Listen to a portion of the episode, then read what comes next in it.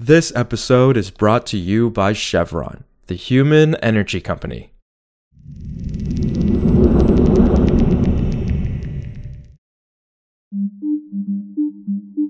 This is Politico Energy. I'm Josh Siegel. If Republicans win a narrow majority in the House as forecasted, they'll not only gain control of the chamber, but they'll also get the chance to wield committee gavels as chairs for the next two years. And based on interviews, letters to the Biden administration, and public comments, the House Republicans who are expected to become committee chairs want to conduct a lot of oversight.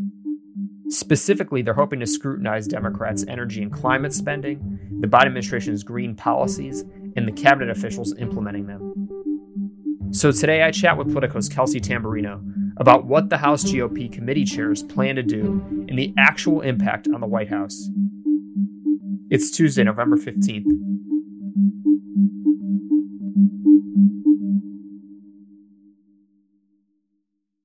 So, Kelsey, if Republicans very narrowly take the House as expected, who are some of the key people to follow and what committees will they be running?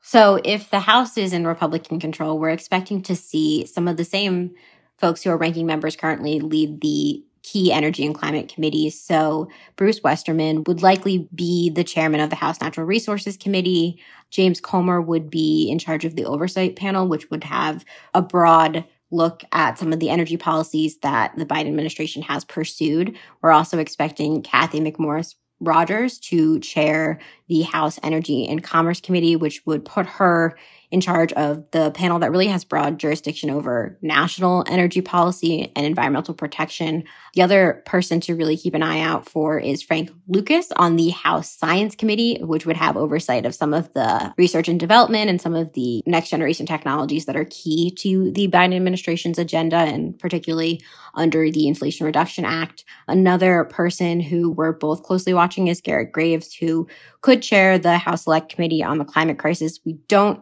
exactly know yet the future of that panel. And that is a select committee and Republicans could choose to scrap it or change its jurisdiction or what it's going to be focused on. But he is currently the ranking member of that panel right now. Right. So some familiar faces, I'm sure, to our listeners. And clearly oversight is going to be a big focus of all the major committees. So, what are some policies, agencies, offices that you think are going to get the most oversight from these GOP committee leaders? the Republicans have already put out statements and have written to administration officials in the last year, kind of signaling some of their priorities here. Already, we've heard Republicans specifically eyeing the loan programs office at the Energy Department and whether that is going to provide an opening for the next Solyndra, which was uh, the solar energy company under the Biden administration that Republicans targeted and have looked back on in, in the last couple of years and looking for potential spending there that could be problematic and just recently we saw a letter from Cathy McMorris Rodgers and John Barrasso in the Senate calling on the Government Accountability Office to investigate how battery technology out of the national labs found its way to China a couple years ago. So we're already seeing that they could put a focus on these areas and we're likely to see them kind of look specifically at the potential for congressional overreach, particularly in the aftermath of the recent Supreme Court case, West Virginia versus EPA. So when you look at some of the letters from these folks, they've already signaled that they're concerned about that at the Commerce Department, at EPA, at the Council for Environmental Quality. So I think those are areas that we should potentially see a focus. We're also, just broadly speaking, I think Frank Lucas, who is likely to chair the House Science Committee, as I noted, I think he told our colleague Ben Lefebvre that basically every committee under a Republican majority is going to focus on oversight in some capacity. So we're going to see a steady churn of Biden officials being called to testify and just a much stronger emphasis, I think, and focus on where money from the Inflation Reduction Act is going and how it's being spent. Right. And what's the practical impact of this level of oversight and what it might do, if anything, to actually hinder the Biden administration from implementing its clean energy agenda.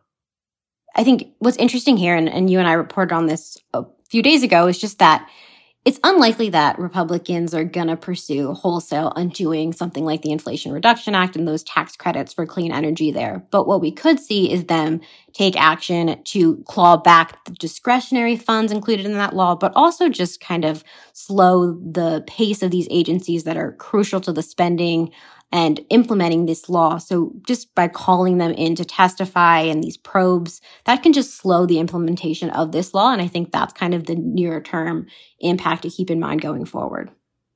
For sure. And then just quickly beyond oversight, what are some policies or policy areas we think that these GOP committee leaders will pursue and just kind of the prospects for moving anything in what's going to be or what if things hold up, you know, divided Congress?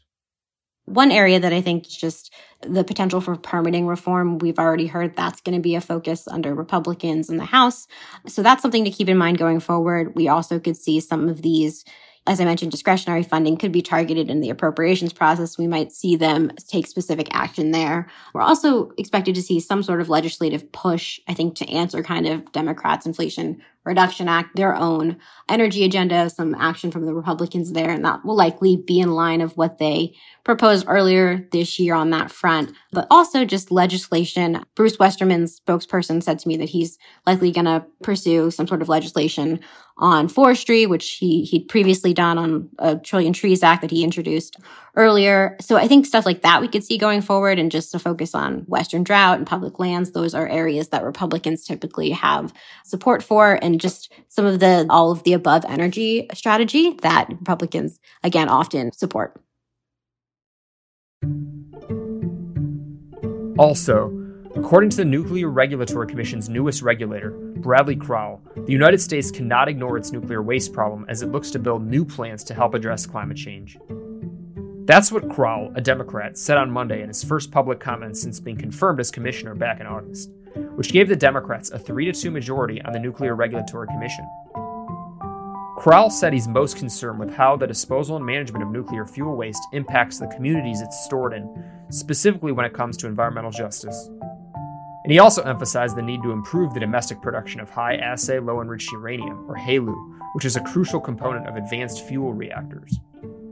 For context, the US imports the vast majority of its uranium from Russia and its allied countries, which has made it a more visible issue for regulators in the wake of Russia's invasion of Ukraine.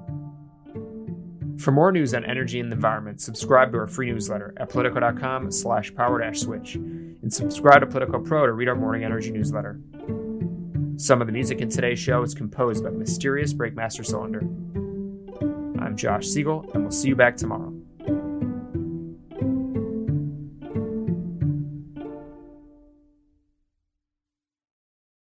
This episode is brought to you by Chevron, the human energy company.